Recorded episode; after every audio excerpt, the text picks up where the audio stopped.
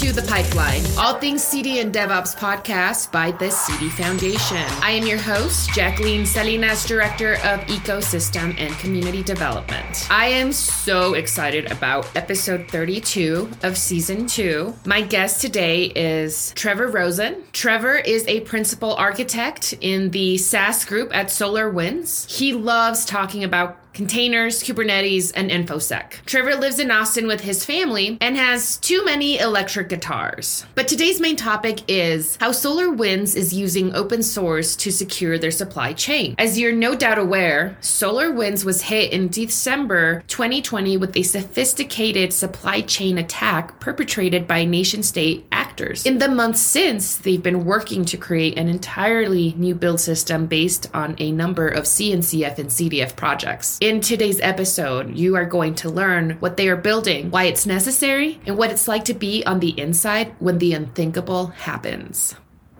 But before we dive into how SolarWinds is using open source to secure their supply chain, we're going to kick off our episode with the segment My DevOps Journey. Thank you so much, Trevor.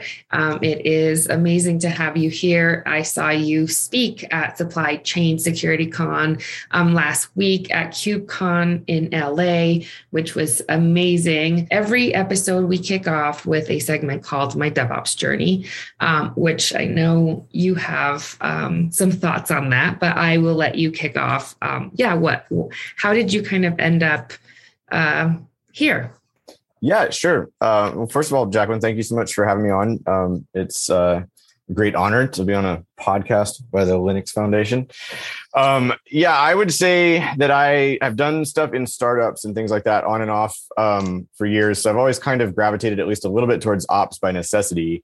Um, I've never had like a DevOps title or been like a um, sort of a hands hands on like all the time pager wearing DevOps person. Um, but I think if you work in SaaS long enough and you go sort of like high enough up um, in the tech leadership chain, you'll end up doing some ops. So um, I um, have really taken an interest, I think, as a lot of people who are um, interested in, in the Go language, Go programming language, I've taken an interest over a lot of the things that are built in that language over years. So that would be things like Docker and Kubernetes and um, kind of a huge portion of the CNCF ecosystem.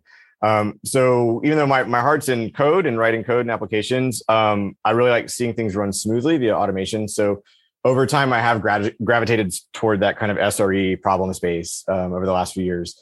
So um, in early 2020, uh, in the before times, um, the official area that I was given to own at SolarWinds was kind of the uh, technical leadership around DevOps and CI/CD um, but they chose me sort of specifically because like I have this application bent, and so um, you know, kind of coming at it from a um, write new software to solve problems kind of perspective rather than uh, maybe a more classic operations perspective. So, um, yeah, I pay attention to how our operations work internally, um, as well as how our products work for DevOps users. Um, SolarWinds is a, a, company that makes a lot of different uh, monitoring products, including some products in the APM and event logging space and things like that. So um, it's cool. I get to kind of be on on both sides of it, I guess you'd say. Awesome. Thanks so much for sharing your story. So we're all dying to know what happened with some the sunburst breach. Can you walk us through what took place and how SolarWinds responded to the incident? Yeah. So um, we found out, I believe, around December 12th or 13th of last year. I found out on the 13th, but I think I found out about 12 hours after our leadership knew um, that our uh, build systems had been compromised um, and that um, update releases of SolarWinds flagship product, the Orion platform, um, were going out to end customers over over a compromised channel. Right. So um, Sunburst is the name of the um, malware, the name given by uh, FireEye Mandiant, who found um, who found this problem kind of almost by accident within their own systems. Sunburst is the name of the malware that basically got injected into our build system and then like went out with our updates, like unbeknownst to us. Um, so it was what you might call like a first party uh, supply chain attack, right? It wasn't a third party. It wasn't like the kind of problem like CodeCov had earlier this year, where um, something that a bunch of engineers use as part of their product um, got compromised. It was directly part of our own infrastructure. Um, so it was um, you know because of SolarWinds Orion's scope, it was um, it was a pretty big breach. I think the president of Microsoft, Brad Smith, called it like the worst cyber attack ever, or something like that. Um, it spawned uh, congressional hearings around supply chain security, and our, our, our current CEO and former CEO um, both had to go testify before Congress. Um, and basically, you know, Orion is all over the Fortune 500. I think like 80 or 90 percent of the Fortune 500 uses Orion to manage their networks. Um, tier one network providers use it. Um, it's all over the federal government. And so this was a really big deal, right? And this is almost kind of like the Pearl Harbor moment for supply chain security, um, in that it was very obviously done by a very advanced um, APT style attacker. Advanced persistent threat is sort of a term of art in infosec world. Um, and at least according to the United States intelligence apparatus, um, they have placed the blame squarely on the Russian Foreign Intelligence Service as the the people who who did this. Of course, the the Russian Foreign Intelligence Service, Russian government denies it. Um, but yeah, that was uh, that was what happened, and then um, the immediate aftermath of that was just a whole lot of um, just kind of going through everything that we had online, like rotating every secret in our SaaS business. Even though SaaS wasn't directly affected, we just you have to rotate every secret you can find. You have to um, change access patterns. Um, you know, an enormous amount of internal IT stuff, obviously, like you do during any breach, um, and then just a tremendous amount of work into um, scanning all of our build artifacts in our code and kind of finding out like um, how far the damage went and how far back it was. Um, so yeah, our, our build system just, um, you know, we couldn't trust it after this. Oh my God. I mean, yeah. So let, let's talk about that. How do you, how do you, how did you build trust with your build system again? Right. You, it was attacked. You can't trust it anymore. Everything just got turned upside down um, how did you have to rethink about how you build things? And so what what sort of rules or perceptions did you develop to guide your thinking? You know we, we had to start kind of thinking from first principles and asking ourselves um, you know what would have helped right with this this kind of attack. So um, you know we started to think okay well we need ephemeral infrastructure right? At the time um, SolarWinds build system uh, is based on like long lived VMware based build agents. Um, and so, you know, if somebody compromised one of those, um, that thing is there for, for a long time. It's sort of meant to just be semi permanent. Um, so moving towards a, an ephemeral system, um, you know, based on containers where things can kind of like, you know, come up and leave when they're done and, and just sort of be alive, if you will, for the duration of, of a build step. Um, that that's a, that's a big one. Um, you know, changing and severely tightening access patterns um, to the system and bringing making it more observable. That was another thing. Um, moving as much as we can to a deterministic build product, meaning um, working with technologies and in some cases actually having to work with vendors to, to change their technologies um, so that you can get a um, the same artifact from the same inputs, right? Like it's kind of counter counterintuitive, but most software systems actually don't produce like a bit for bit identical artifact um, for the same exact set of inputs. And that's because there's things um, like, uh, you know, timestamps or auto generated file names or like, things like that that kind of go into systems and we've always taken for granted. But like, if you can't reproduce something directly yourself, then, um, you know, you at least have the kind of faint possibility that something bad might have happened in your pipeline. So we wanted to start being able to think in terms of what's referred to as a consensus build, meaning we within SolarWinds would have more than one um, build pipeline, and we would kind of work to guarantee that the products of those pipelines would agree um, whenever the technology supports it. Now, I, I, keep saying whenever the technology supports it, and that's because um, you know Orion is probably uh, a lot of people listening may know is is written in .NET.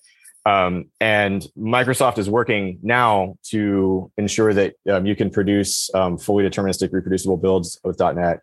Um, it's it's not available yet, but you know it's out there for things like uh, the Maven Maven project for Java will do this. Um, you can get deterministic container images, et cetera. So um, determinism was another big one for us. Consensus, and I would say the the big three are really um, consensus, determinism, ephemerality, and then you'd add a fourth one of of kind of um, recording every single step that ever takes place in any build, right? So having always some kind of receipt for everything that takes place in your system automatically.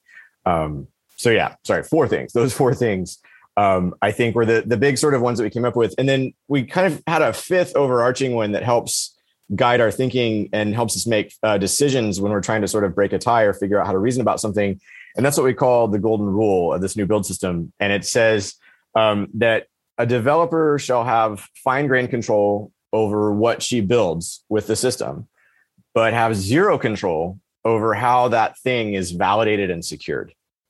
So very early on, we decided to do this big um, separation of concerns, and that guided a lot of of the subsequent work on the system. Okay, got it. So what what sort of tools are you using from the open source community um, in order to be able to tackle the golden rule plus you know the the big four that you just mentioned? Sure. Yeah. So. Um, well, we started off trying, like, hoping because we were under such a tight timeline and because we were under all this scrutiny, right? Like, our CEO literally pro- promised this to Congress on live television. So, um, you know, we had to um, think very practically. So, we wanted to grab something off the shelf. We wanted to buy and not build if we could, but we realized that that was going to be um, extraordinarily difficult or potentially impossible. Um, and so we we were aware of the Tekton project, um, which is part of uh, the CD Foundation, and um, you know we we had some interest in it before, just kind of in general. I did as part of my my DevOps um, research, you know, that I just sort of do for technical leadership at SolarWinds. But um, the more we looked at it, the more we thought this this is the thing because um, you know it's based on Kubernetes, and Kubernetes is really good at letting you do things um, like in a standard way, but then kind of decorate or enhance that standard way, right? So, um, architectures where you want to mutate something that's given to you and sort of enforce things or, or turn it into something else. There's a lot of those kinds of architectures in the, in the Kubernetes world. So, this would let us have that golden rule. It would let our devs write whatever they want to write, and then let us do whatever we needed to do, you know, to that thing, to that pipeline definition subsequently.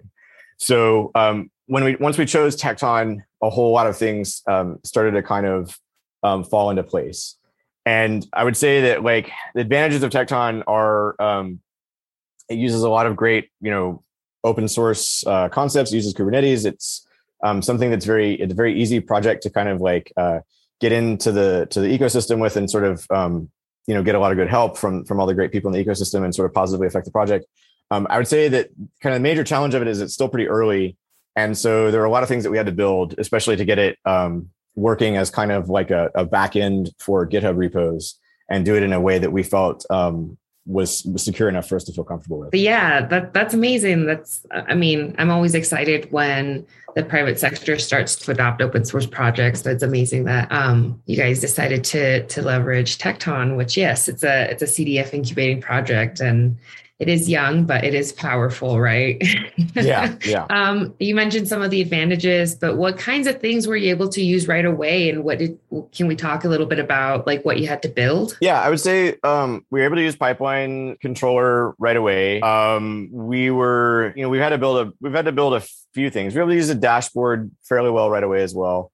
Um, we had to build a, a GitHub app like Tekton events just like it wasn't going to work for the level of security we wanted. And that was because um, unless you're using a GitHub app, like GitHub's um, permissions model for a lot of things is, or, or, sort of like if you just want to integrate arbitrarily, you use this thing called a personal access token, um, which is very powerful. And, and we weren't really comfortable using because um, it would mean like setting up bot users to and, and issuing their tokens from their accounts and just sort of a bunch of complicated things like that.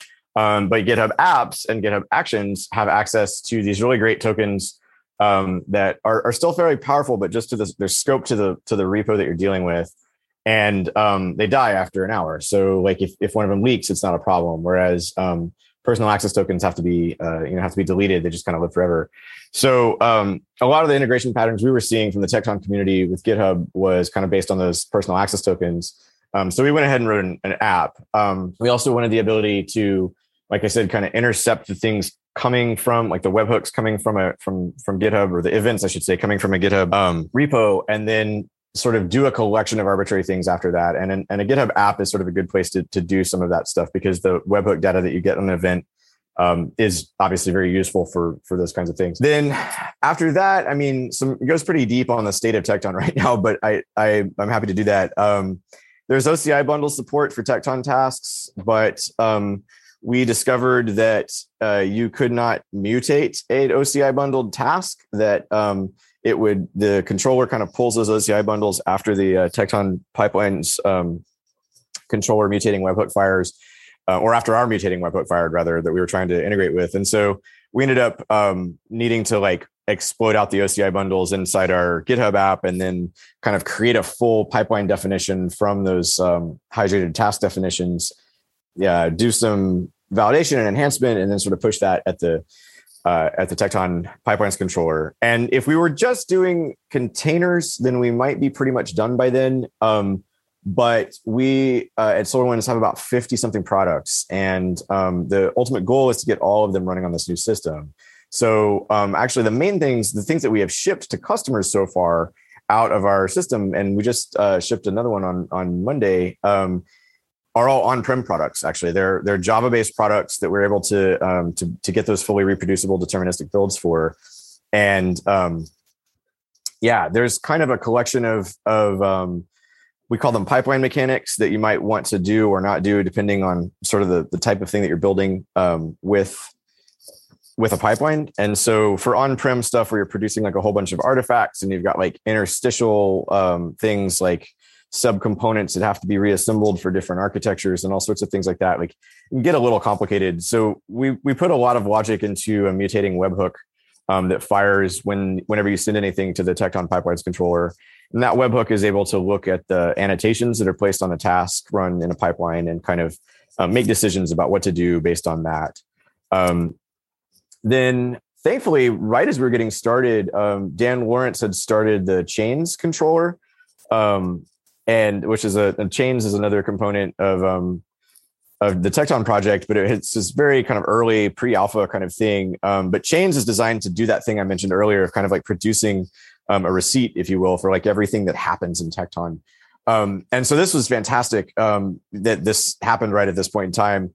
And so we contributed a lot of development to chains to sort of um, do do those those receipts, those kind of um, attestations, as they're called formally, um, in a way that comports with the in-toto project. And in-toto is another like CNCF project um, that's all about supply chain security. So um, from the very beginning, SolarWinds has wanted to um, really support and integrate with and be a part of all of the open source efforts in this area. So we were really happy to be able to plug into the chains effort and plug into the in-toto effort and really most of the things that we have written um, are all like i said kind of like glue code to help the mechanics that we need given the constraints of our system and the um, desire to use github as as a uh, as an scm so yeah i would say like the key componentry of this of this thing really um, in terms of like the actual supply chain pieces um, are probably already out there right in the form of the stuff from the in-toto project and from chains um, and and we've already contributed that stuff upstream. We do have plans to open source the GitHub app itself and and kind of all the other pieces that that uh, that I talked about in my talk and that, that I just kind of glossed over here. Awesome. Yeah, we love open source. Hmm. um, so yeah, you're getting a lot of support from SolarWinds because obviously, you know, you, you your company experienced the sunburst incident. Um, but for other companies that may not have that type of support or even awareness around supply chain vulnerabilities, um, or you know, they are under resourced, what can they do right now to just have better supply chain security?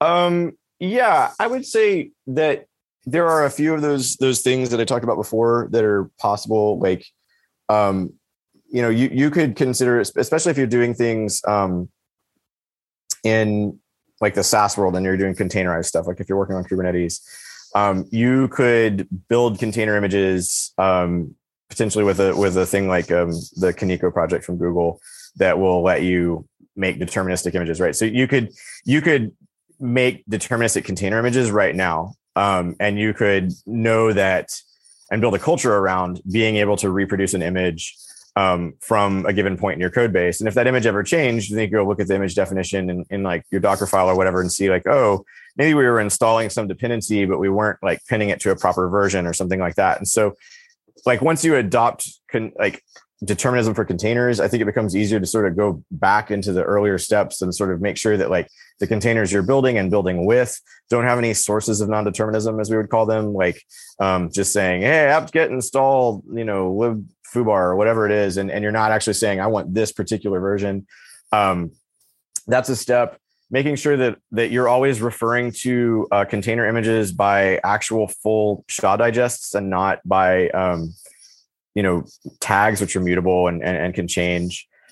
Um, there's i think a lot of low hanging fruit in like going through and rationalizing your access patterns. Like who's got access to your build systems?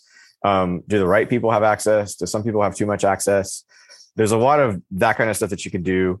Um, and then looking around and using um, what are called software bill of materials or SBOM files in your build process, right? So what that means is like you can think of um, a software bill of materials as almost like an ingredients list for a software artifact. And if you're producing those, um, at least to get like a technology agnostic picture of your entire depth tree, um, and you're saving those off someplace, and then you're comparing them on subsequent builds, then you can you can know if there's um, if there's been like a, a third party code compromise of something and, and therefore like the um, maybe somebody changed a library but the version number wasn't changed or something like that like you know you could you could look and see like oh you know lib foobar 1.2.3 um, now has a different digest than it did yesterday. And so that's evidence of potential tampering um, you know at least with your with your builds dependencies right? So there's a there's a set of things that you can do. Um, you know i don't think that you can get all the way to like um, SLSA level level four or whatever. SLSA's uh, supply chain levels for software artifacts. It's a standard that uh, Google's been driving to sort of be able to describe levels of security around this. I don't think you can get to like the highest level of that without kind of owning your own build stuff, but um, certainly there are things that you can do to make yourself um, feel a little safer if you're working um, with SaaS systems and containers. With on-prem artifacts, it becomes a little bit more intense because you've got um, kind of a longer chain of custody, if you will for what you're doing. But yeah, I think that those those things will will help anybody. Trevor, it was amazing having you on the podcast. Thank you so much for making the time to join us and to talk about your experience during the sunburst incident. Um, it's been very powerful to to get educated on that, um, and plus what we can do to yeah have better supply chain security. Yeah, thanks so much for having me. It's been great.